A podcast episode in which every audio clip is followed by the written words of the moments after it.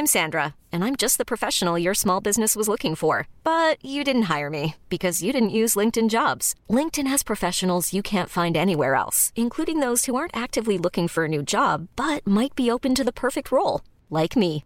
In a given month, over 70% of LinkedIn users don't visit other leading job sites. So if you're not looking on LinkedIn, you'll miss out on great candidates, like Sandra. Start hiring professionals like a professional. Post your free job on linkedin.com/achieve today. Serre, ouvre-moi, ou le chasseur me tuera. Lapin, lapin, on tribia. Me serrer la main, me serrer la main, me serrer la main. Lui, c'est mon petit garçon. Il vous a probablement fait craquer avec sa petite chanson. Moi, je suis Shane Love, une maman solo qui a décidé de partir à la rencontre des femmes du monde pour parler sans filtre de la maternité. Alors bienvenue à vous dans Le Tourbillon, le podcast qui parle de la maternité, la vraie, loin des filtres Instagram. Coralie faisait déjà des listes de prénoms à 15 ans dans sa chambre d'adolescente, autant dire que la maternité était le projet de sa vie. Il a fallu qu'elle patiente avant de rencontrer le père de ses enfants, mais finalement, son rêve s'accomplit. Ces grossesses vont être moins idylliques que ce qu'elle imaginait, avec une menace d'accouchement prématuré, une césarienne d'urgence et la peur de ne pas y arriver une fois devenue maman. Finalement, tout rentre dans l'ordre et Coralie peut profiter de sa maternité à fond. Elle arrête même de travailler, fait l'école à la maison, son rêve est devenu réalité. Sa famille est au complet, alors se pose la question de la contraception, car si elle en rêvait plus jeune, désormais Coralie a peur de retomber enceinte. Elle fait donc le choix d'une contraception définitive en passant par l'ablation des trompes. Dans cet épisode, elle nous raconte ce qui a motivé son choix, les remarques du médecin et de l'entourage sur sa décision, comment se déroule cette opération et son ressenti après, celui d'une femme plus libre. Bonne écoute. Bonjour Coralie. Bonjour Shane. Merci de nous raconter ton histoire dans Le Tourbillon. Merci à toi de me donner la parole aujourd'hui. Avec grand plaisir. Alors toi, tu es la maman de 2 enfants, c'est ça? Ils ont quel âge? Voilà, donc notre fille Lila a 8 ans et notre fils Lou a eu 3 ans. Ok. Alors on va revenir avant que toi tu deviennes mère. Comment tu voyais la maternité? Quel regard tu portais là-dessus plus jeune? Est-ce que tu as toujours voulu devenir mère ou c'était pas du tout un sujet qui t'intéressait? Alors si, moi je me souviens surtout à l'adolescence en fait. Ouais. Je me rappelle à 15 ans faire des listes de prénoms dans ma chambre d'adolescente. Ah ouais. Donc voilà, je sais que voilà, vers 14-15 ans, c'est devenu vraiment un sujet. Et après ça, j'ai attendu, j'étais jeune, mais j'ai attendu longtemps parce que c'était ni le bon moment, ni la bonne personne. Mais voilà, c'était viscéral. J'attendais ça avec impatience. Si bien que les dernières années, ça a été très long, c'était douloureux pour moi de voir passer des femmes enceintes, ah ouais, des nourrissons. Ouais. J'avais vraiment du mal parce que je savais que j'étais prête, mais bon, il fallait attendre, c'était pas le bon moment. Donc voilà, pour moi, ça a toujours été un sujet, oui, ça c'est ouais, sûr. Et alors, à quel moment t'es devenue maman? Comment c'est arrivé sur le tapis? Alors, avec mon compagnon, Johan, on a décidé d'avoir un enfant, ça faisait 3 ans qu'on était ensemble. Faut savoir que pour son travail, on bouge beaucoup, donc les conditions avant ça n'étaient pas vraiment réunies. D'accord. Et en fait, quand on s'est installé, on s'est dit voilà, là, on s'installe, quel que soit le temps que ça dure, ça sera le moment. Et donc voilà, donc j'avais 28 ans quand on a eu Lila, voilà, j'avais 28 ans. Alors comment t'as découvert ta grossesse? Tu te souviens comment ça s'est passé? Oui, je me rappelle. En fait, déjà j'ai toujours eu des cycles anarchiques. Donc, comme on essayait d'avoir un enfant, quand j'en ai parlé au médecin, il m'a dit voilà, peut-être que ça serait bien de faire les courbes de température et après on verra suite à ça. Donc, bon, ça marchait pas trop. J'ai essayé les courbes de température et en fait, je suis partie quelques jours chez mes parents en vacances toute seule et j'ai dit à ma mère, je sais pas, j'ai l'impression d'avoir mal à la poitrine. Elle m'a dit bah t'es peut-être enceinte, il faut que tu fasses un test pour vérifier. Donc bon, je suis rentrée, ils sont venus chez nous passer quelques jours aussi et j'ai fait un test, je me rappelle, j'étais dans la salle de bain en train de me brosser les dents et d'un coup je l'ai appelée, j'ai appelé ma mère pour qu'elle vienne et je lui ai annoncé comme ça et c'est comme ça que j'ai su que j'étais enceinte. Voilà. Ok, donc grande joie. Grande joie, elle l'a appris avec moi en fait, donc on a pleuré toutes les deux et puis moi j'étais ravie, ouais, j'attendais ça avec impatience. Tu m'étonnes. Comment s'est passée cette grossesse? Alors, ça a été très vite très anxiogène pour moi. Ah oui. Parce que dès le début, j'avais peur de faire une fausse couche. Alors, j'avais pas d'antécédents. Ma mère en avait fait une plus jeune, mais bon, moi, j'avais pas d'antécédents de fausse couche. Autour de moi, j'avais pas forcément entendu parler plus que ça, mais ça me faisait peur. Donc, pendant les 3 premiers mois, j'ai eu très peur de perdre mon bébé. Okay. Parce qu'en plus, c'est vrai qu'au début, on voit pas le ventre qui sort. Enfin, moi, en tout cas, j'ai eu du ventre plus tard. Il y a les symptômes, hein. J'étais quand même très nauséeuse et très malade au début, mais physiquement ça se voit pas, donc je pense que ça me faisait peur. Donc voilà, les 3 premiers mois ça a été difficile. J'ai eu un peu de répit le mois qui a suivi, et après ça s'est compliqué. En fait, lors d'une visite classique chez mon gynéco, je vois sa tête changer. Il nous dit que bon, il y a un problème. En fait, il nous explique que Lila, enfin le bébé, a les intestins hyper échogènes. Donc en fait, ça fait comme une masse blanche, ce que je me souviens. Okay. Ça fait un peu comme une masse blanche. Et il nous dit voilà, ça peut être rien, mais ça peut être le signe d'une maladie grave. Et donc là, moi, je tombe un peu des nues, et il me dit ça peut être le signe d'une mycoviscidose. Ouais. Une mycoviscidose. Donc moi, sur le coup, là, le ciel me tombe sur la tête. Ouais. Je me dis c'est pas possible. Ouais.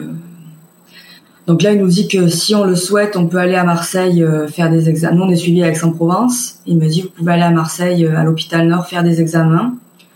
Si vous le souhaitez, voilà, je prends rendez-vous. Je m'en occupe. J'appelle le service pour prendre rendez-vous avec la généticienne. Donc moi, nous, on dit oui tout de suite. On a rendez-vous la semaine qui suit à l'hôpital Nord. Là, du coup, quand on arrive, c'est très long. Il y a beaucoup de monde. Il y a des gens qui pleurent. Donc je me dis, bon, enfin... Voilà. L'ambiance, voilà, c'est pas facile, donc on attend bien 2 heures, et on voit le médecin arriver ce jour-là. En fait, il vient faire sa garde à l'hôpital, et en fait, il voit qu'on est toujours pas passé, donc il me dit bah, venez avec moi. Et donc là, il va voir la généticienne, qui nous reçoit et qui nous pose beaucoup de questions sur nos antécédents familiaux, vraiment beaucoup de questions. On sait pas forcément quoi répondre, parce que c'est vrai que même si on sait pas tout. Moi, je sais pas tout sur ma famille. Ouais. Donc voilà, donc on répond au mieux, et après ça, on fait chacun une prise de sang pour vérifier si on est porteur ou non du gène de la mycoviscidose. Donc là, on n'aura pas les résultats tout de suite. Pareil, c'est assez long.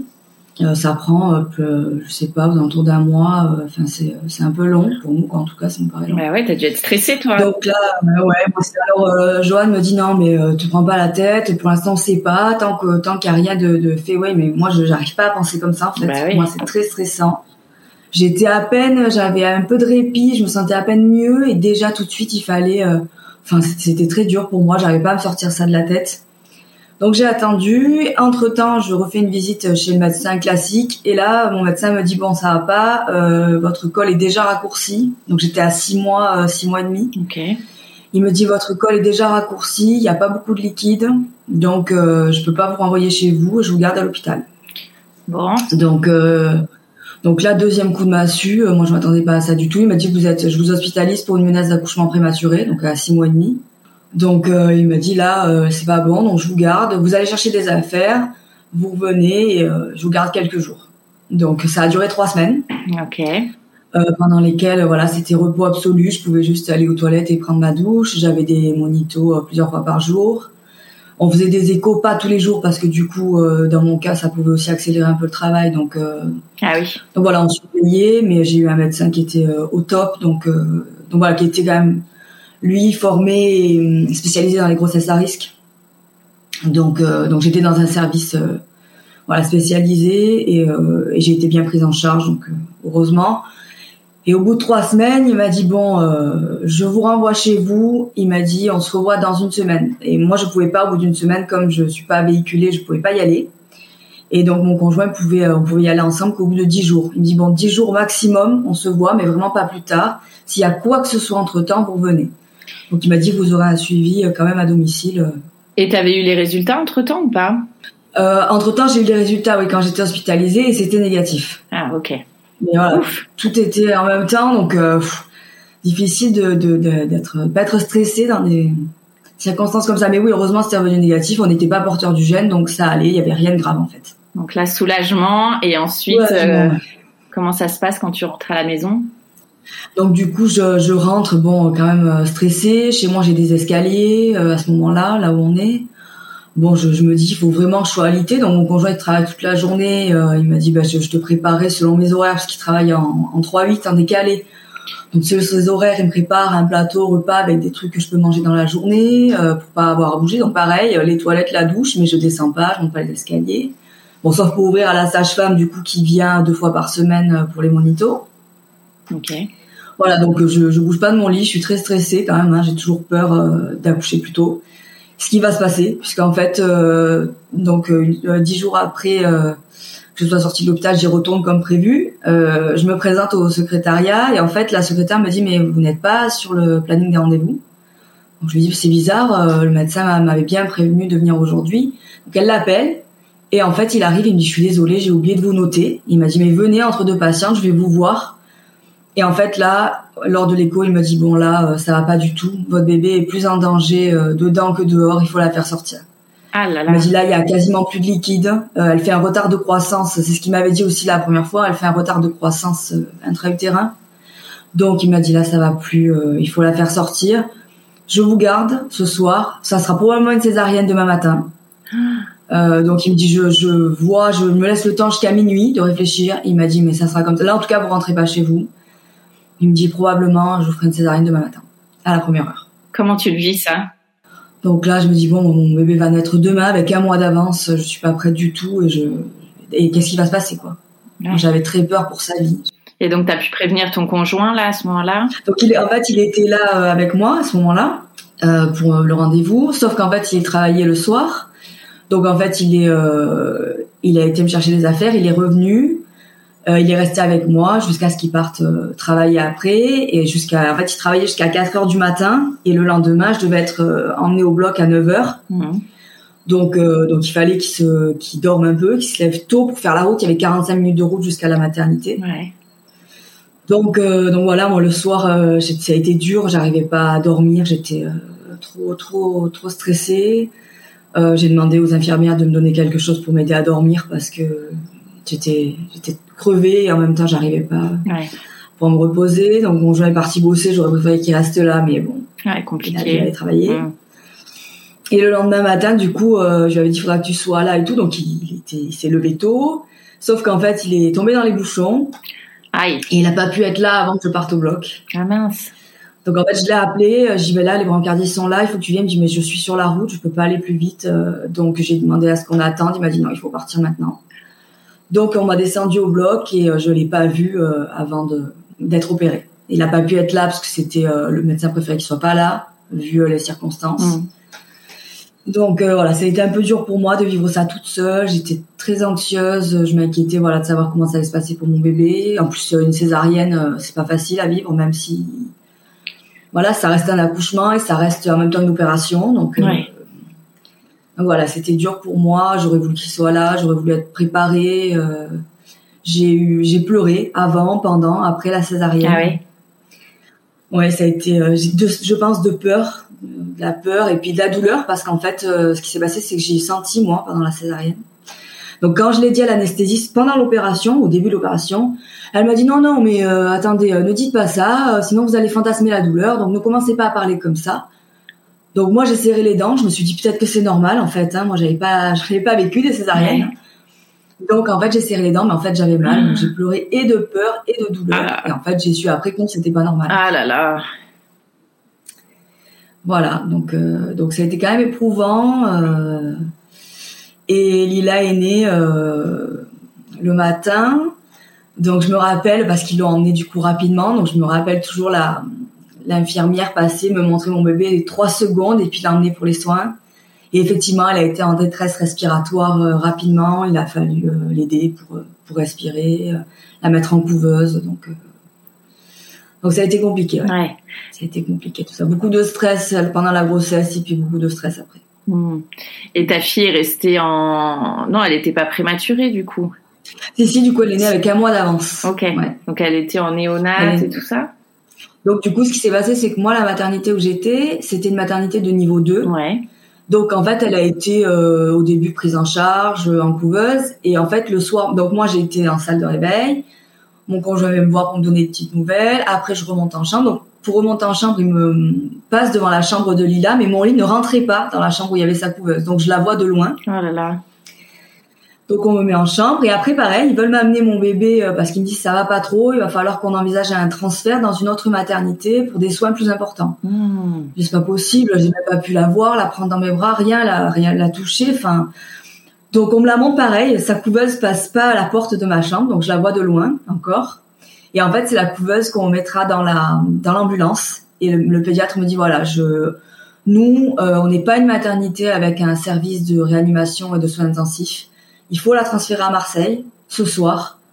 Donc c'est ce qu'ils font. Nous on dit oui, mais alors je suis pareil dévastée, je verrai pas mon bébé, je sais pas comment elle va, je me dis si ça se trouve elle va mourir, je la verrai pas. Enfin pour moi, on en est là, même s'il y a des histoires de prématurité bien plus fortes et bien plus graves, mais pour moi un mois d'avance, un bébé qui sait pas respirer seul et qu'on doit amener comme ça sur la route, enfin je sais pas, ça me terrifie. Donc voilà, donc je dis d'accord, je suis les médecins, je suis complètement ailleurs de toute façon. Mon conjoint l'accompagne, donc c'est lui pendant 2 jours qui va être avec elle quasiment non-stop. Mmh. Il découvre la néonate avec les blouses, les désinfections, les bébés comme ça dans les couveuses ou dans les petits berceaux, les bips des machines. Donc lui il découvre avant moi. Moi, je suis toujours à la maternité où j'ai accouché. Le lendemain de mon accouchement, je fais des malaises, je peux pas me lever. Donc, on me dit que je peux être transférée. Donc là, tout de suite, je dis mais moi, je veux être transférée, je veux aller avec mon bébé. Là, alors là où je suis, c'est une maternité religieuse privée où donc ce sont des sœurs en fait qui viennent nous voir. Et donc on m'explique que voilà, l'hôpital où est ma fille, c'est pas le même hôpital, c'est pas le même service. Mais je dis tant pis, moi, je vais être avec mon bébé quand même. Donc on m'a dit bon on va voir pour un transfert, mais le jour même c'était pas possible, j'étais trop mal en point. Ouais. Donc le lendemain, au bout de 2 jours de mon accouchement, le surlendemain, je suis transférée à l'hôpital de la Conception à Marseille. Donc c'est dans un autre service. Je suis au service gynéco, classique. Et Lila est dans un autre bâtiment au service des soins intensifs. Là, du coup, j'arrive, on me dit « Mais vous avez une césarienne il y a 2 jours ?» On dirait pas « Je marche ». Alors, je marche difficilement, mais je suis sur mes 2 jambes. Pas longtemps. Après, il faut m'amener. Et là, Johan m'amène en fauteuil roulant jusqu'au service parce que c'est quand même difficile. Et là, à mon tour, je tombe des nues. Je découvre quelque chose que je connaissais pas du tout. Hein, la néonate, les soins intensifs.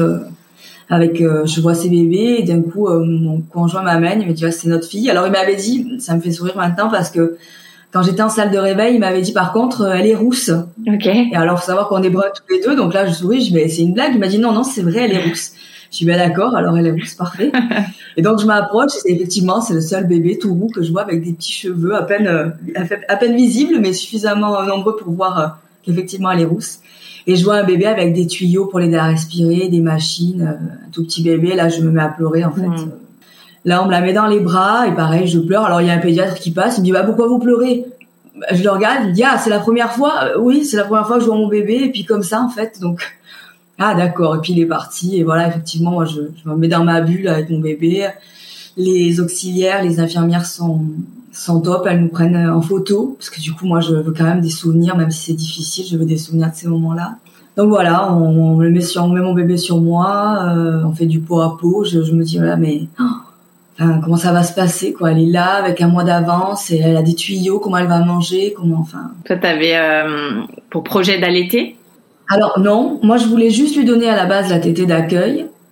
Et en fait, vu comme ça s'est passé, je me suis dit, en fait, c'est pas possible. Donc, c'est vrai que quand je suis arrivée, on m'a demandé, vous voulez l'allaiter, pas l'allaiter? Je dis, ben non. Et c'est tout. Ça a juste été inscrit sur un tableau, pas d'allaitement. Donc, ça a été mis en place comme ça. Mais après, au fur et à mesure des années, quand je me suis renseignée pour après l'allaitement de mon fils, je me suis dit, en fait, c'était tout à fait possible. Mais moi, je voulais pas allaiter à ce moment-là. J'avais peur qu'elle sente mes angoisses à travers le lait, à travers mon comportement. Et du coup, ça se passe mal. Et du coup, je voulais pas allaiter. Voilà. Alors, beaucoup de croyances aussi, beaucoup de... Bon, c'est comme ça. Après, j'ai regretté pour d'autres raisons, mais bon, je me suis dit, sur le moment, c'était comme ça. Voilà.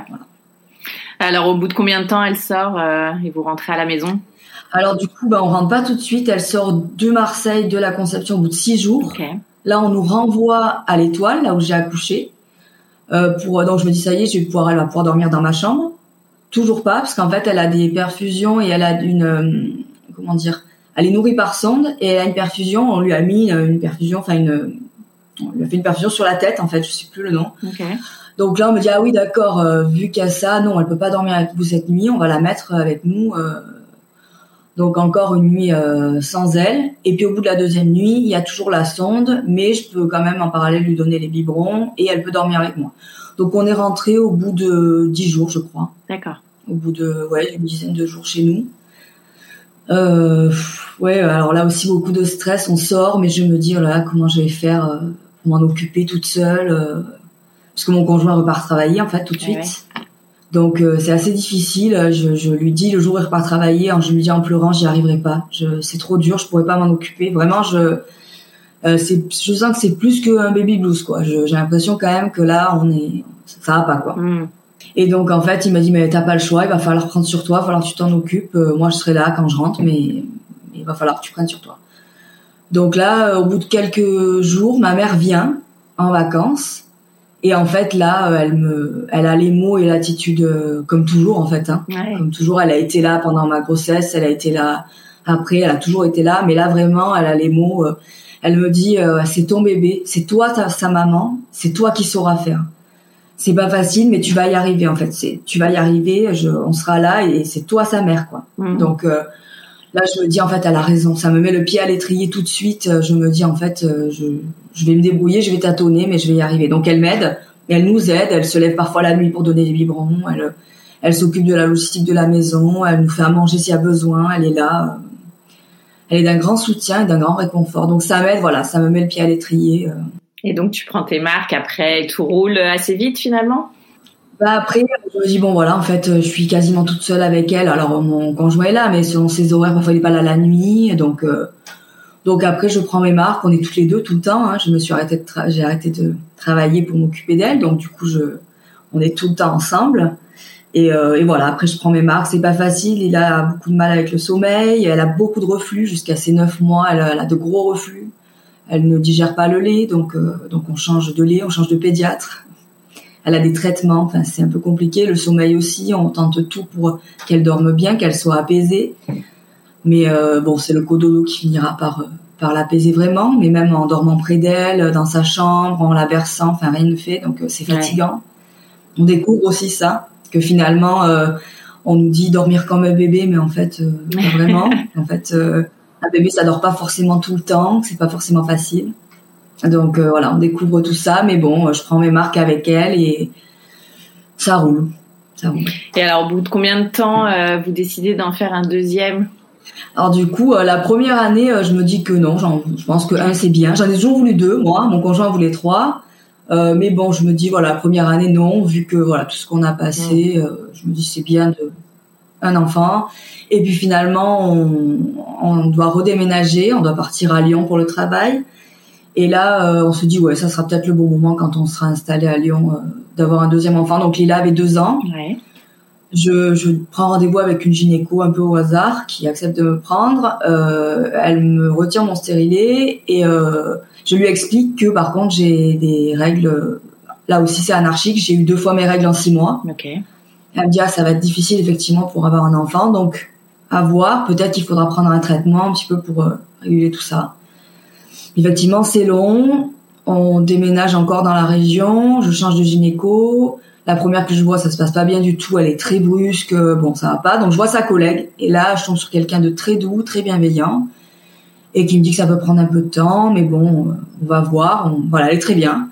Et au bout d'1 an et demi, du coup, après le retrait de mon stérilet, je tombe enceinte. Donc Lila, ça a pris 1 an et 2 mois, et pour Lou, 1 an et demi. T'avais des appréhensions à retomber enceinte, ou t'étais sereine au moment d'avoir décidé d'en faire un deuxième ? Ah ben là, j'avais hâte. Du coup là, c'était décidé, donc ouais. Là, on se languissait. C'était même long du coup. À partir du moment où c'était voulu et voilà. Après, comme on s'est dit, on sait pas là comment ça se passera. Si on aura des difficultés, pareil, la grossesse. Oui, ça me rendait, ça me faisait un peu peur. La grossesse, l'accouchement. Est-ce que je vais pouvoir accoucher par voie basse ? Est-ce que la grossesse va être difficile ? Tout ce que j'avais vécu avant, quand même, c'était pas vraiment rassurant. Mais on avait hâte. On voulait un deuxième enfant. Ouais. Ça a mûri entre temps. La réflexion s'est faite. Donc non, là, on se languissait. Et je suis tombée enceinte au bout d'1 an et demi. Après le retrait de mon stérilet, et là, on était ravis. Ouais. C'était le bon moment et on était ravis. Alors, comment se passe cette deuxième grossesse ? Ça va. Du coup, j'explique à la gynéco qui me suit que et du coup les antécédents, ce qui s'est passé avant. Donc elle me dit voilà, vous allez être pas tout de suite parce qu'il y a des risques de fausse couche, mais mon gynéco me l'avait dit déjà quand j'ai accouché, le gynéco qui m'a suivie pour la grossesse, qui m'a accouchée, qui m'a suivie après. Il est venu me voir après l'accouchement, peut-être le lendemain. Il m'avait dit voilà, on a fait analyser le placenta. C'est pas de votre faute parce que voilà, moi je culpabilisais. Je me suis dit mais qu'est-ce que j'ai fait? Pourquoi mon bébé est venu plus tôt? C'est ma faute. J'ai pas fait attention. Il savait que je culpabilisais. Il m'avait dit c'est pas votre faute. Il y avait de mauvais échanges avec le placenta et avec votre bébé. Le placenta fonctionnait mal. Donc du coup c'est ça qui a provoqué tous ces problèmes. D'accord. Donc voilà, il m'avait dit s'il y a une prochaine grossesse, on vous mettra sous aspégique pour fluidifier les échanges et ça se passera mieux. Donc j'étais déjà au courant. Du coup quand j'en ai parlé à la gynéco qui m'a suivie, c'est ce qu'elle m'a dit. Elle m'a dit là pendant 3 mois vous prenez rien et à partir du 3e mois vous aurez une petite dose, mais vous serez sous aspégique tous les jours pour fluidifier les échanges et pas que vous ayez le même problème. Ok. Donc c'est ce qu'on a fait. La grossesse s'est bien passée. On a su, on voulait une 2e fille, mais moi je savais au fond, même si je voulais une fille, que ce serait un garçon. Ouais. Je le sentais, je sais pas pourquoi. Donc effectivement, elle nous a confirmé que c'était un petit garçon, donc on s'en doutait. On était très contents. Et c'était une meilleure grossesse. Alors j'ai été très fatiguée, très malade, beaucoup de nausées, des vomissements les 3 premiers mois, donc ça c'était difficile. Sachant qu'en plus Lila n'était pas gardée. Et avec Lila, on a commencé après l'école à la maison. Ah ouais. Donc en fait, on était tout le temps ensemble pendant ma grossesse. C'était la première année quand j'étais enceinte. Donc voilà, pas facile forcément de me reposer, mais bon, j'étais moins stressée par contre. Je me sentais beaucoup plus apaisée. Je sais pas, je me sentais peut-être prise en charge. Il n'y avait pas de surprise en fait. On savait qu'il y avait déjà eu des problèmes. J'étais prise en charge par rapport à ça, c'était spécifique, voilà. Ouais. T'avais un suivi. J'étais moins stressée. T'avais un suivi plus régulier ou c'était pareil? Non, c'était pareil. Okay. C'était pareil. Et au bout du 7e mois, la gynéco m'avait dit, c'était une gynéco de ville. Elle m'avait dit voilà, là je vous oriente vers le gynéco de la maternité. Elle m'a dit vous savez où vous voulez accoucher. Moi je voyais la maternité la plus proche, pas forcément une maternité de niveau 1 parce que vu les antécédents, je voulais quand même qu'ils puissent avoir sur place de quoi. Au cas où, mais bon, celle qui était la plus proche était très bien, et c'était niveau 2, et ça suffisait dans mon cas. Donc elle m'a orientée vers un médecin, lui m'a suivie, et il m'a dit voilà, je sais plus au bout de combien de temps, il m'a dit votre bébé est en siège, donc il va peut-être falloir envisager une césarienne, surtout au vu de vos antécédents. J'ai dit bon, encore pas de voix basse, mais bon, je sais pas, c'était pas pareil. Peut-être que le fait que ce soit préparé, programmée et que je me sentais pas autant stressée. Ouais. Peut-être que d'un côté c'était mieux pour moi qu'il n'y ait pas d'imprévu. Donc du coup c'est ce qui s'est passé jusqu'à la veille. Je suis rentrée la veille et on a fait un monito je crois la veille ou le matin même je crois aussi pour vérifier et il était toujours en siège donc mais j'étais sereine avec ça et voilà ça s'est beaucoup mieux passé. Mon conjoint a pu être là. Ah ouais. Comme c'était prévu qu'il n'y avait pas d'urgence il a pu être là. Bon, le matin même, moi j'étais au taquet, j'étais levée à 5h30 du matin, j'étais au taquet pour accoucher, mon conjoint était là à 7h comme prévu, sauf que c'est le gynéco qui nous a oubliés. Ah. On nous a préparés pour descendre au bloc, chacun d'un côté, on vient me voir après dans le couloir, on attend le médecin, on me met dans le bloc, on prépare, le médecin toujours pas là, et puis en fait au bout d'un moment on me dit on n'arrive pas à le joindre, on sait pas ce qui se passe, on n'arrive pas à le joindre le médecin, on va vous remonter en chambre, bon d'accord. Et entre-temps, donc, je remonte bien 20 minutes, une demi-heure. Et là, on me dit, c'est bon, on vous ramène. Donc, pareil, chacun se prépare de son côté. Mon conjoint d'un côté, moi de l'autre, on me ramène au bloc. Et là, le gynéco arrive, il m'a dit, je suis désolée, je vous ai complètement oublié. Là, il me dit, la secrétaire, on n'a pas fait le point sur le planning. Je vous ai oublié, j'étais chez moi tranquillement. Je dis, l'essentiel, c'est que vous alliez bien, si tout va bien pour vous. Donc, voilà, du coup, il a fait la césarienne. Mon conjoint était là. J'ai rien senti, comme j'avais prévenu. L'anesthésiste lors de la consultation, même si c'était pas le même, c'était écrit dans mon dossier. Donc j'ai le redit à l'anesthésiste le jour même, celui que j'avais, et il m'a dit vous inquiétez pas, je vais mettre une bonne dose, comme ça va bien se passer. Et effectivement, j'ai rien senti, j'avais le sourire tout le long, un sourire un peu stressé, mais un sourire quand même. J'avais hâte que mon bébé soit là. Et effectivement, Lou est né, là j'ai éclaté en sanglots, la pression est retombée, on m'a montré mon bébé, je me suis dit tout va bien quoi. Ouais, t'as pu l'avoir direct sur toi. Il est né quand même avec un peu d'avance, moins que sa sœur, mais il est né avec 3 semaines d'avance. Mm. Et non, on l'a pas mis sur moi, on me l'a montré sur le côté. Pareil, il a été emmené tout de suite. D'accord. Par contre, quand je suis remontée après les 2 heures de la salle de réveil, rapidement, mon conjoint est arrivé avec lui. J'ai pu être dans la chambre avec lui, donc là, c'était super. Je l'ai pris contre moi. J'en ai profité. C'est super. J'étais dans un autre état d'esprit. Ouais. Il y avait moins de stress.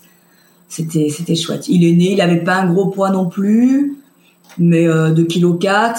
Bon, ça allait. Après ça, c'est un peu compliqué. En fait, il est resté avec moi. Donc, il est né le matin. Il est resté avec moi le reste de la journée, la nuit, le lendemain.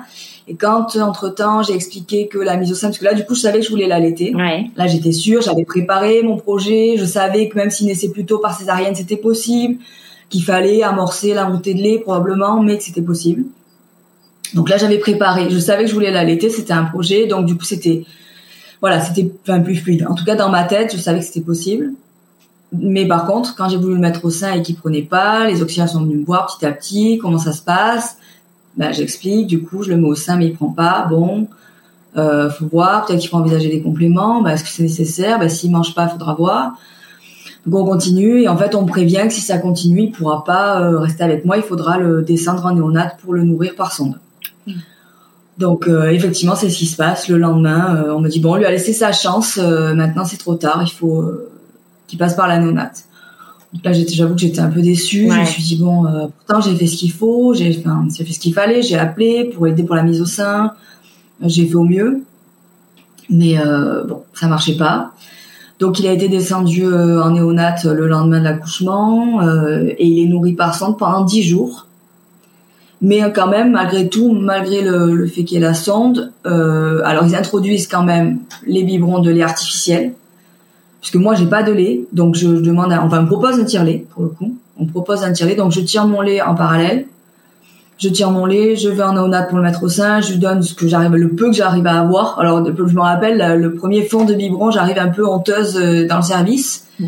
Et en disant à la puéricultrice, je lui dis, mais vous allez pouvoir faire quelque chose avec ça. Je lui montre le fond de biberon. Elle m'a dit, mais oui. Elle a dit, on va le mettre dans la seringue pour la sonde. Et bien sûr, c'était vraiment en plus le colostrum. Donc, c'était super. Mais moi, j'avais un peu honte de me dire, il n'y a rien, quoi. Ouais. Mais bon, petit à petit, à force de tirer mon lait, le mettre au sein, les biberons, tout ça se met en place. Bon, je me rappelle qu'au niveau de l'allaitement, c'est pas simple. Ils ont du mal à la maternité à comprendre qu'il a besoin d'être beaucoup mis au sein. Ils me disent, oui, il faut qu'il se repose. Oui, moi, j'en suis convaincue. Pour le coup, je vais pas forcer. C'est sûr, il a besoin de reprendre des forces. C'est pour ça, d'ailleurs, qu'il est nourri par sonde et qu'on n'insiste pas au début avec le sein. Mais petit à petit, quand ça va mieux, je me rappelle une fois descendre et le petit pleure, il pleure, il pleure. Et elle me dit, on lui a mis une tétine pour qu'il se calme en attendant que vous veniez. Je dis, mais appelez-moi quand c'est comme ça. Je suis là la plupart du temps, mais je monte entre-temps manger, voir le médecin ou tirer mon lait. Je dis, mais si vous sentez appelez-moi, je suis juste au service au-dessus. Ouais. Je descends, je viens lui le mettre au sein. Enfin, je ne vois pas l'intérêt de mettre une tétine juste pour le calmer alors qu'il a besoin, même si c'est pas pour manger, mais peut-être être à mon contact. Mm. Donc ça, c'est difficile. Je me dis à la fois, c'est elle les professionnels, mais à la fois, je sens que il y a quand même, je sais pas, un manque peut-être de formation ou d'information. Je sais pas. Je me dis, même si à la fois il faut qu'il se repose, mais juste être contre moi. Alors on me dit oui. Il y en a une qui me dit, le prenez pas trop contre vous, hein, parce qu'il dort pas bien sur vous. Ben peut-être, mais je sais pas. Je suis sa mère. Peut-être qu'en me sentant, il se sentira apaisé aussi. Ben oui. Je sais pas. Enfin, ce que j'ai vécu avec Lila, j'ai bien compris que elle avait été beaucoup plus seule par la force des choses, même si on a été là, et que ça avait été difficile pour elle de se séparer. Enfin, je sais pas. Même s'ils sont petits, mais ils sentent quand même tout ça. Mm-hmm. Ils sont pas avec les parents. Nous, on a senti. Lila, quand elle était bébé. Le premier jour avec ses tuyaux, j'ai pas cette photo, moi j'y étais pas, mon conjoint me raconte que ils l'ont mise sur son père et que d'un coup les capteurs, tout s'est apaisé en fait. Ouais. Elle était un peu affolée et d'un coup elle s'est apaisée au contact de son père. Je sais pas, je pense que c'est important d'en prendre conscience. Donc je me rappelle avoir mis mon fils au sein derrière le paravent un peu caché parce qu'on m'avait dit là vous avez essayé une fois, maintenant faut arrêter. Et ben moi j'ai pas envie, je veux qu'on essaye, enfin et puis on voit. Après je vais pas insister si c'est pas grave, ouais. Mais je veux qu'ils se sentent bien et apaisés. Et donc, petit à petit, ça s'est mis en place. Il y a eu le tire-lait, il y a eu le lait artificiel, il y a eu mon lait, la sonde, les bouts de seins, les biberons. Voilà, ça a duré, on est resté 12 jours à la maternité. Ok. On est rentré au bout de 12 jours. On a continué, sauf la sonde, hein, forcément qui s'est arrêtée, mais on a continué les biberons, de lait maternel, de lait artificiel et la mise au sein pendant 2 mois. Ça a continué 2 mois et au bout de 2 mois, je me suis dit, bon, en fait, le soir, il demandait beaucoup, mais je sais que les tétés, c'est des tétés un peu en grappe. Il demande... C'est rapproché, je le savais, mais bon, je me suis dit, est-ce que ça suffit? Donc, je donnais des biberons, mais je voyais qu'il grimaçait un peu. Je me suis dit, bon, en fait, ça se trouve, il a juste besoin de téter régulièrement, mais il n'a pas faim. Donc, un jour, j'ai arrêté, et puis en fait, j'ai compris que c'était ça, quoi. Ah oui. J'avais plus besoin des biberons de l'artificiel et que ça suffisait. J'étais quand même suivie en parallèle par une conseillère en lactation, qui m'avait suivie au tout début, après l'accouchement, et que malgré le fait qu'on ait redéménagé, qu'on soit retourné dans le Vaucluse, j'étais toujours en contact avec elle. D'accord. Donc du coup, j'envoyais les coupes de poids, j'envoyais les vidéos de mon fils au sein. Enfin, c'était super. Je suis tombée sur quelqu'un qui était vraiment compétent et bienveillant, donc ça m'a beaucoup aidée. Comment tu l'avais trouvé ? Sur Internet. Ok. J'ai cherché sur Internet. Voilà, là aussi c'est pareil, en sachant qu'on veut allaiter. Parfois on se dit c'est naturel, mais c'est quand même bien de pouvoir se préparer, de savoir qu'il y a des gens compétents qui sont là pour ça et qui peuvent aider. Moi, tout de suite, je l'ai appelé de toute façon très rapidement en lui disant voilà. Faudrait que vous veniez si c'est possible et ça m'a beaucoup aidée. Ouais. Je pense que j'aurais pas tenu de toute façon si j'avais pas eu comme ça une aide et un soutien de quelqu'un de formé. Non, je pense que j'aurais pas tenu, c'était difficile. Et puis pareil, je me disais bon bah peut-être que mon lait ça suffit pas, il faut lui donner les biberons, arrêter. Elle m'avait dit peut-être qu'il faudra faire, vous pourrez peut-être pas allaiter totalement, peut-être qu'il faudra faire un allaitement mixte. Ouais. Et en fait, on a persévéré, ça a marché. Donc là, j'ai apprécié d'avoir quelqu'un à mes côtés, à distance, mais quand même pour m'aider. Donc voilà, au bout de 2 mois, j'ai repris l'allaitement classique et c'était parfait. Et t'as allaité combien de temps ? J'ai allaité 33 mois. Ah ouais. Ouais, j'ai arrêté. Il avait un peu moins de 3 ans. Ça s'est fait tout seul quand il est allé en vacances quelques jours chez mes parents. C'était la première fois. Il est parti un week-end. Je suis revenue au bout de 2 jours. Il voulait téter. Donc, je dis, bah oui, pas de problème. Et en fait, il a pas voulu repartir de chez mes parents. Il est resté 1 semaine de plus. Et quand on est revenu le chercher au bout d'1 semaine, il a pas demandé. Et quand il m'a dit, maman, téter, je dis, bah tu sais, peut-être que le moment est venu. On peut se faire des gros câlins. On peut continuer. Et puis, en fait, ça lui allait. Je pense que c'était le bon moment. Il avait pas demandé de la semaine. Voilà. Donc, ouais, plus de 2 ans et demi. J'aurais pas cru, mais en fait, après, c'est parti. Enfin, voilà, ça a roulé, quoi. Bon, après, c'était fatigant parce que du coup, il s'endormait au sein, beaucoup. Il se rendormait au sein la nuit. Donc, on a déménagé plusieurs fois. Donc, dès qu'on déménageait, je sentais il avait plus besoin de contact. Donc, moi, j'étais crevée aussi. Au bout de 2 ans et demi, toujours l'école à la maison avec la grande. Donc, bon, je me suis dit, c'est bien que ça s'arrête. Voilà. Ouais. C'est le bon moment, tous les deux. Bon, j'avais pas de limite, je m'étais dit on ira vers un sevrage naturel. Bon, bah, je crois que c'était ça, un sevrage naturel. Ouais. Et alors, te voilà maman de 2, avec 2 expériences du coup complètement différentes. Est-ce que tu te dis assez rapidement que tu feras pas d'autres enfants ou Alors moi, je le sais. Moi, je le sais. Et en fait, quand on fait la visite chez le gynéco, on l'a fait plutôt que prévu parce que comme on sait qu'on déménage encore. Ça tombe un peu avant le Covid. Mon fils est né en décembre et je vois le médecin en janvier 2020. Okay. Donc, il est né en décembre 2019, je vois le médecin 3 semaines après, plutôt que prévu. Mais je dis voilà, moi je fais la visite avant de partir et je dis au médecin de toute façon, je sais que je veux plus d'enfants. Et là en fait, il se met à rire et il dit à mon conjoint qui est dans la pièce à côté, dans le bureau séparé avec notre fille, et il lui dit oui bah de toute façon elles disent tout ça, mais bon en général elles en veulent toujours un 3e. Là, je suis un peu scotchée. Je dis, bah non, moi, j'en suis sûre, mais bon, j'argumente pas, quoi. Je me dis, bon, après tout, c'est tout, quoi. Enfin, c'est mon choix, de toute façon, on le sait. Moi, mon conjoint voulait 3, mais on savait qu'après 2, ça serait probablement, on n'en ferait pas d'autres. Moi, j'étais sûre, par contre. J'étais sûre de moi.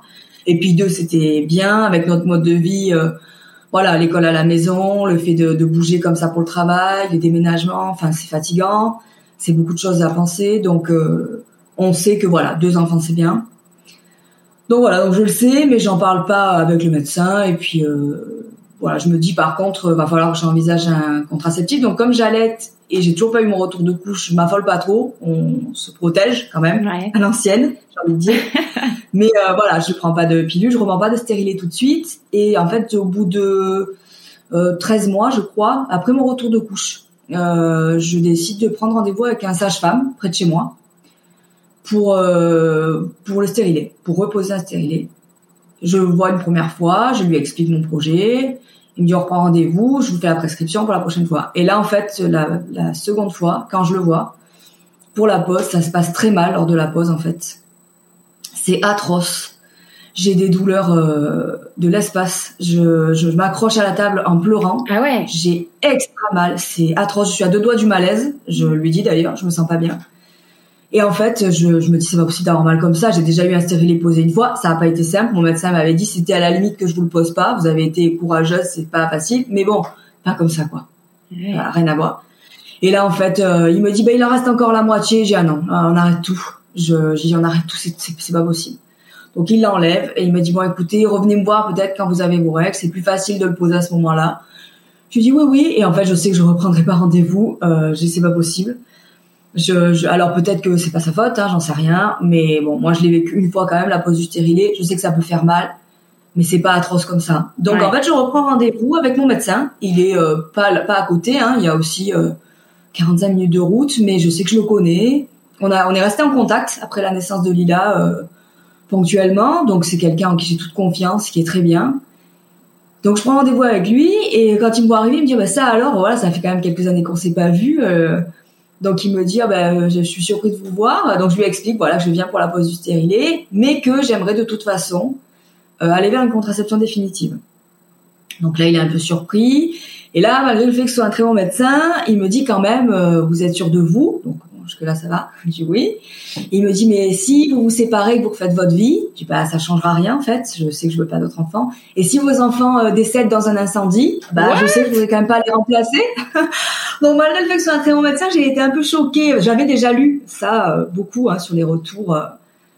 Mais bon, voilà, je suis restée, j'étais quand même sûre de moi. Je lui ai dit de toute façon, je remplacerai pas mes enfants quoi qu'il arrive. Je sais que j'en veux plus, donc moi je suis sûre. Puis il me dit moi je le fais pas. Par contre, je vais vous faire l'ordonnance. Je vous oriente vers un médecin qui est très bien, qui le fait. Donc parfait. Il me dit par contre il m'a dit vous pouvez attendre un peu vu qu'on vient de faire la pose du stérilet. C'est pas pressé. Il y avait le Covid, donc je me suis dit effectivement. Pour l'instant, c'est pas prioritaire. Mais voilà, j'ai l'ordonnance sur mon frigo, je passe devant tous les jours et je sais que je vais le faire, quoi. C'est bien clair. Et comment t'as cheminé jusqu'à la contraception définitive ? Parce qu'en fait, j'ai pris la pilule pendant 10 ans. J'ai eu 2 stérilés au cuivre. J'ai eu des désagréments avec les 2. J'ai arrêté la pilule d'ailleurs... même avant de décider d'avoir un enfant, parce qu'en fait, ça me convenait plus. On en avait parlé avec mon conjoint, je l'ai pas arrêté comme ça, mais j'avais des désagréments à côté. Je me suis dit en fait, j'ai tout réfléchi sauf ça, quoi. C'est peut-être la pilule. Donc je l'ai arrêté. Effectivement, ça a joué. Les stérilets au cuivre, j'avais des douleurs très fortes. Je me pliais en 2 par moment dans le mois. Je sentais que ça me faisait pas du bien non plus. Et puis en fait, je me suis dit, mon corps a suffisamment morflé. La pilule, le stérilet. 2 grossesses, 2 accouchements, 2 césariennes, l'allaitement. Bon, je me dis peut-être que 36 ans, il est peut-être temps de laisser mon corps tranquille avec tout ça. Et comme je sais que je veux plus d'enfants, que j'en suis sûre, et que mon conjoint n'envisage pas de contraception définitive, moi j'ai envie de le faire pour moi, pour nous, pour être sûre, parce qu'il faut savoir que ça a été une angoisse. Là où avant ça a été une atteinte tous les mois, parce qu'en fait vraiment j'attendais les tests positifs. Après, c'est devenu une angoisse, c'est une peur de retomber enceinte après mes 2 enfants. Ouais. J'avais peur de tomber enceinte et j'avais peur de devoir passer par l'avortement. Alors, pas que je suis contre, pas que je sois contre, mais tout simplement parce que je pense que ça aurait été terrible pour moi de le vivre après avoir donné 2 fois la vie et j'aurais pas assumé un 3e enfant. Je savais que c'était ou ma santé mentale ou un 3e enfant, donc j'avais dit je veux pas d'autres enfants. Mais s'il avait fallu passer par une IVG, ça aurait été très dur. Je l'aurais fait. Mais ça aurait été très dur. Donc, j'ai préféré prendre les devants et me dire, de toute façon, je sais que je veux plus d'enfants et que je veux plus de contraceptifs non plus. Donc voilà. Ok. Le mieux, c'est la contraception définitive. Ouais. Et alors, comment ça se déroule après après ce rendez-vous chez le médecin. Du coup, j'ai pris rendez-vous en novembre 2022 et l'ordonnance datait de août 2021. Donc quand le médecin m'a vu avec l'ordonnance, il m'a dit ah oui, ça date du mois d'août. Et en fait, il a regardé plus près, il m'a dit ah oui, d'août l'année dernière. Ouais. Et oui, je suis bien. Il dit, donc vous êtes sûr de vous? Oui, j'ai pas changé d'avis depuis. Ouais. Et là, il me dit bon ben, je peux vous opérer la semaine prochaine. Donc là, je lui dis, il faut quand même que je m'organise. J'ai 2 enfants, mon conjoint travaille, je suis pas véhiculée, il faut que je m'organise. Entre-temps, ma grande a pris l'école. Elle a commencé l'école à la rentrée de septembre. Après 4 ans d'école à la maison, donc il faut quand même s'organiser autrement pour l'école. Mon grand, mon fils de 3 ans, lui, qui fait l'école à la maison pour la première année, donc il fallait s'organiser. Ouais. Donc je lui dis, moi, je veux bien me faire opérer, mais il faut que je puisse boire de mon côté. Et du coup, on a prévu l'opération 15 jours après le rendez-vous. D'accord. À la base, c'était au mois de décembre, sauf qu'en fait, ça a été annulé entre-temps par l'hôpital et on l'a reprogrammé là au mois de janvier. J'ai été opérée fin janvier 2023. Et on t'explique comment ça va se passer avant ? Je demande au médecin lors du rendez-vous. Il m'a dit, moi, je les enlève, les trompes, directement. Parce que je sais qu'il y a plusieurs techniques. Il m'a dit, moi, j'enlève les trompes. Comme ça, il me dit déjà, ça réduit le risque de cancer de l'ovaire. Donc, je ne savais pas. Okay. Il me dit, c'est pour ça que moi, je préfère les enlever. Il me dit, moi, il n'y a pas de problème. Il n'y a plus de risque. Voilà. Et du coup, moi, je ne pose pas toutes les questions sur le coup. J'ai tellement peur de devoir argumenter, de devoir lui expliquer pourquoi, qu'à 36 ans, je suis bien sûre. En fait, non, pas du tout. Donc, du coup, je ne lui pose pas toutes les questions. Et en fait, il y a des choses qui me reviennent. Je décide de prendre rendez-vous pour une consultation en visio quelques jours après, juste pour pouvoir lui poser les questions avant l'opération. C'est important, c'est définitif. Je préfère être sûre de ce qui va se passer, savoir ce qui va se passer. Ouais. Entre-temps, il m'appelle pour me dire « Vous aviez pris rendez-vous, je dois l'annuler suite à un problème personnel. » Mais c'était pour à quel sujet ? Donc, je lui dis, il me dit « Posez-moi vos questions, pas de problème, j'y réponds maintenant. » Et donc, je lui demande, je lui dis « Voilà, je voulais savoir, j'aurai toujours mes règles normalement. » Elle me dit, oui, on vous ménopause pas. On enlève juste les trompes, on n'enlève pas les ovaires. Donc, on vous ménopause pas. Vous continuerez à avoir vos règles normalement. Je lui ai demandé s'il y avait des effets secondaires, une prise de poids. Elle m'a dit, il n'y a rien de tout ça. Et voilà, pour les efforts physiques, il faudra attendre quelques jours. Mais voilà. Donc, il m'explique globalement comment ça va se passer. Je serai sous anesthésie générale. Et après, il m'explique que j'aurai aussi une cœlioscopie pour enlever les trompes. Voilà, anesthésie générale, cœlioscopie, et après, je sortis ça d'ambulatoire, donc je rentre le matin, je sors l'après-midi. Et ça dure combien de temps, l'opération ? Ça dure, c'est pas très long, ça dure environ une demi-heure. D'accord. À peu près. Donc là, c'est une ligature des trompes ? Ben là, c'est une ablation des trompes. Une ablation. Parce que vraiment, la ligature des trompes, c'est soit on va mettre... alors les clips, ça se fait moins maintenant, mais il y a plusieurs techniques. Mais moi, il m'a dit voilà, c'est vraiment une ablation des trompes. D'accord. Salpingectomie bilatérale. Il a enlevé les trompes des 2 côtés. Ok. Et alors, comment ça s'est passé cette opération ? Ça s'est bien passé. Je suis rentrée un peu stressée parce que ça reste une opération, mais j'étais sûre de mon choix, donc j'étais quand même bien motivée. Ouais. Ça s'est bien passé. Alors quand je me suis réveillée de l'anesthésie générale, je me suis mise à pleurer. Je pense que je savais pas trop où j'étais. J'étais un peu. Alors, déjà avant de m'endormir, j'étais très stressée. J'avais mal à la tête. Et comme je devais être à jeun, je pouvais ni boire ni manger, ni prendre d'antalgique. Donc j'avais très très mal à la tête jusqu'au bloc en fait, jusqu'au moment où ils m'ont endormie, du matin au réveil jusqu'au bloc. Voilà, je tremblais dans le bloc, j'avais froid, j'étais stressée. Mmh. Donc quand je me suis réveillée, probablement que j'étais un peu dans le même état. Je savais pas trop où j'étais. Enfin, mais bon, première chose que j'ai demandé, c'est si ça s'était bien passé et si on m'avait enlevé mon stérilet. Sauf qu'en fait, je l'avais pas dit au médecin que j'étais sous contraceptif. Parce que t'avais remis. Donc ils m'ont laissé mon stérilet. Et oui, je l'avais remis entre temps avec mon gynéco qui m'avait suivi pour la grossesse et qui avait fait l'accouchement de Lila. D'accord. C'est lui qui m'avait remis mon stérilet suite à l'épisode avec le sage-femme où ça s'était mal passé. Donc j'avais remis le stérilet, mais moi on l'avait pas fait enlever entre temps et je me suis dit l'enlever, mais forcément si je lui ai pas dit, il pouvait pas le savoir. Ouais. Donc il l'avait laissé et après quand il est revenu me voir après la salle de réveil. L'infirmière lui avait dit, il m'a dit, mais vous me l'aviez pas dit. Il me dit, donc j'ai appelé votre médecin, qui se connaissent bien. Il m'a dit, donc il m'avait dit qu'effectivement, il y avait un stérilet. Je me dis, je vous l'enlève après avant de partir, ça prend une minute. D'accord, pas de problème. Et effectivement, donc je suis remontée. J'ai pu aller faire pipi normalement parce qu'il fallait quand même se lever. Physiquement, ça allait, mais bon, j'étais pas non plus. C'était pas encore la forme. Ouais. Un peu de temps pour se remettre. On m'a expliqué succinctement comment ce qu'il y avait à faire, mais pas tout. Et pareil, j'ai pas pensé à poser toutes les questions. Par exemple, je savais pas que 3 semaines après, il fallait refaire une visite. On me l'avait pas dit, et moi, j'ai pas pensé à le demander. Sur le coup, ça allait. J'ai dit, bon, on peut rentrer. J'ai pas pensé. Donc, j'ai rappelé l'hôpital 2 jours après pour savoir comment ça se passait. J'avais du coup 3 petites cicatrices. Enfin, j'ai 3 petites cicatrices. Une sur le nombril, une sur le côté du ventre et une au niveau de la césarienne, au même endroit, de la cicatrice de césarienne. Ok. Donc moi, j'avais peur de mal cicatriser parce que j'ai des problèmes de cicatrisation. Je fais des cicatrices kéloïdes. En fait, c'est des cicatrices qui sont très boursouflées et qui sont surtout qui démangent et qui sont douloureuses. Donc moi, j'en ai depuis des années. Et quand j'ai une cicatrice comme ça dure à peu près 10 ans. Où c'est douloureux tout le temps, donc j'avais peur. Même si c'est des petites cicatrices, je me suis dit, je vais en rajouter par-dessus. Bon, en fait, apparemment, ça va. Ça a l'air bien cicatrisé. J'ai pas eu les mêmes problèmes pour les autres cicatrices. Donc voilà, j'ai eu quand même un peu de mal à me remettre. Plus psychologiquement que physiquement.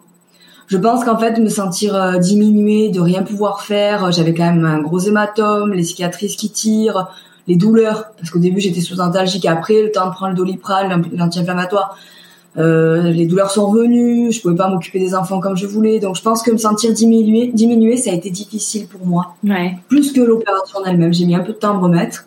Mais bon, au bout de quelques semaines, je me sentais mieux. J'ai revu le médecin un moment après, il m'a dit bon ben ça guérit, tout va bien, vous êtes libérée, donc parfait. Et psychologiquement, en tant que femme, est-ce que après ça t'y repenses? Ah, moi ça. Oui, ben moi ça a changé. Enfin, je me sens beaucoup plus libre en général, en fait, dans mon couple. J'ai pas peur que faire l'amour fasse tomber enceinte. Donc ça change beaucoup. Ouais. Déjà, même avec le stérilet, j'avais peur. Parce que je me suis dit, ça peut bouger. Voilà. Enfin, il y a plein de femmes qui tombent enceintes sous contraceptif. Même des ligatures de trompe classiques, ça peut arriver. Pas dans mon cas. Donc forcément, ça me faisait peur. J'arrêtais pas d'y penser. C'est sûr qu'on peut pas être un bon moment dans un moment comme ça, donc dans des circonstances comme ça. Donc oui, pour moi, ça a changé beaucoup de choses. Je me sens libre à la fois dans les rapports avec mon conjoint, mais je me sens aussi libre d'avoir fait quelque chose pour moi, pour nous, que finalement j'ai pu avoir le choix. Parce que c'est ça aussi, j'entends beaucoup les femmes qui n'ont pas le choix, on leur dit c'est trop tôt, vous êtes trop jeune, vous n'avez pas d'enfants, pas assez d'enfants. Mais en fait, personne n'a décidé pour nous. Quand bien même je regrette dans 10 ans ou dans 5 ans, j'en sais rien, c'est possible. Mais en fait, ça sera mon choix. Je veux dire, quand on décide d'avoir un enfant ou de faire malheureusement une IVG, c'est aussi un choix. C'est le choix qu'on fait sur le moment, qui nous appartient. À partir de là, personne n'a rien à dire. Ouais. Et ça, c'est pour ça que je voulais aussi en parler à ton micro, parce que je trouve que c'est important on n'a pas à être infantilisé, on n'a pas à décider pour nous. Moi, j'en ai parlé avec mon conjoint, je n'ai pas pris la décision toute seule, bien sûr. Mais je veux dire, on m'a beaucoup dit, mais t'es sûre de toi, tu vas pas regretter. Non, moi, je sais que je regretterai pas, donc, je me sens libérée de la contraception, je sais que j'aurai plus d'enfants et ça me va bien, c'était mon projet, c'est parfait, quoi. Je suis accomplie avec 2 enfants, c'est ce qu'on voulait, c'est ce que moi je voulais aussi, personnellement, en tant que femme. C'est parfait, quoi. Ouais. Mais je comprends qu'il y a des femmes pour qui le parcours est plus difficile. Et c'est pas normal. Ouais. Oui, comme tu dis, celles qui n'ont pas d'enfants, déjà, elles... Par exemple. Alors que là aussi, ça peut être tout à fait un choix. Je respecte les femmes qui disent « je ne veux pas d'enfants ». Nous, les femmes qui ont décidé d'en avoir, c'était un choix. Je vois pas pourquoi, dans l'autre sens, c'est pas entendable. Ouais. On peut avoir 25 ans et savoir qu'on ne voudra jamais d'enfants. Et quand même, encore une fois, si on est sûr de soi, tant mieux. C'est un choix personnel. Et quand même, un jour, on peut regretter quel que soit ce qu'on regrette, quel que soit le choix. C'est un choix qui nous appartient. Personne n'est censé s'en mêler. Et t'en as parlé à tes enfants de ce choix-là? Alors du coup, je leur ai dit, quand j'allais me faire opérer, alors Lou est encore petit, Lila est plus grande. Et il faut savoir qu'en plus, Lila n'a pas bien vécu l'arrivée de son petit frère. Ah. Parce que j'en ai pas parlé, mais ça a été très difficile quand je suis tombée enceinte de Lou et après quand il est né. Donc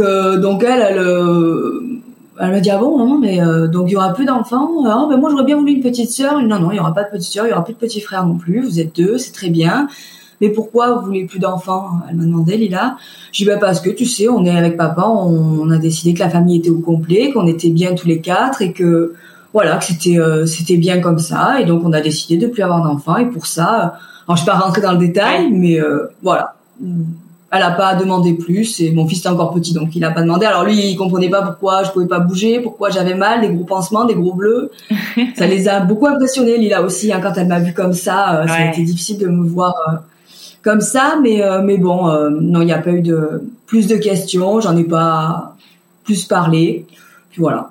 Et c'était important. On en parlera peut-être plus tard après, peut-être quand elle va grandir, peut-être qu'on en parlera parce que c'est la plus grande, c'est une fille. C'est ce que j'allais dire. Donc, ouais. Peut-être qu'à ce moment-là, avec mon fils aussi, hein, d'ailleurs, hein, on parle, il n'y a pas de tabou, hein, mais on parle voilà, des règles, on parle.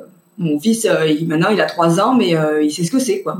Alors, il me demande des fois, mais maman, ça te fait pas mal? Non, tu sais, les mamans, des fois, les femmes, elles ont les règles tous les mois. Alors, ouais, il est petit, mais au moins, il n'y a pas de tabou, il n'y a rien d'inquiétant pour eux.